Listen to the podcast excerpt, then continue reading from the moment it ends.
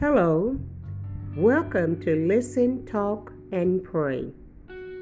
Today's teaching is titled Loving Instead of Judging. You can work alongside and pray for someone who's having an extramarital affair without having one yourself. Remember, you were a sinner before you were saved by the grace of God. So act with humility and don't fall into the trap of self righteousness.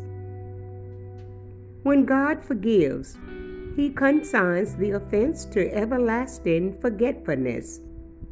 So show grace when you encounter somebody whose lifestyle makes you uncomfortable.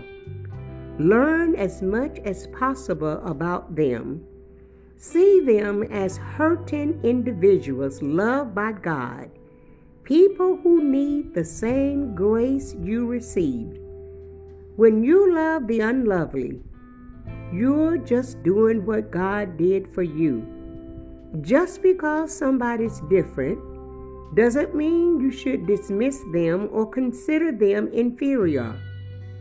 You don't want to be judged or demeaned because of your color culture, or countenance, so don't do it to others.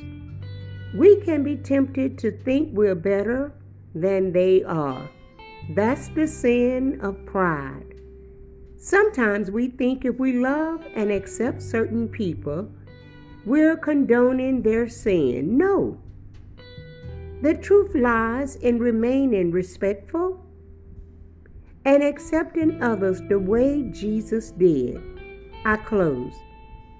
Whether it was racial differences, the Samaritans, lifestyle differences, the five times divorced woman at the well, or class differences, Nicodemus, Jesus loved and accepted people as they were, while inspiring them to a higher standard. This has been May Garfrey encouraging you to keep growing.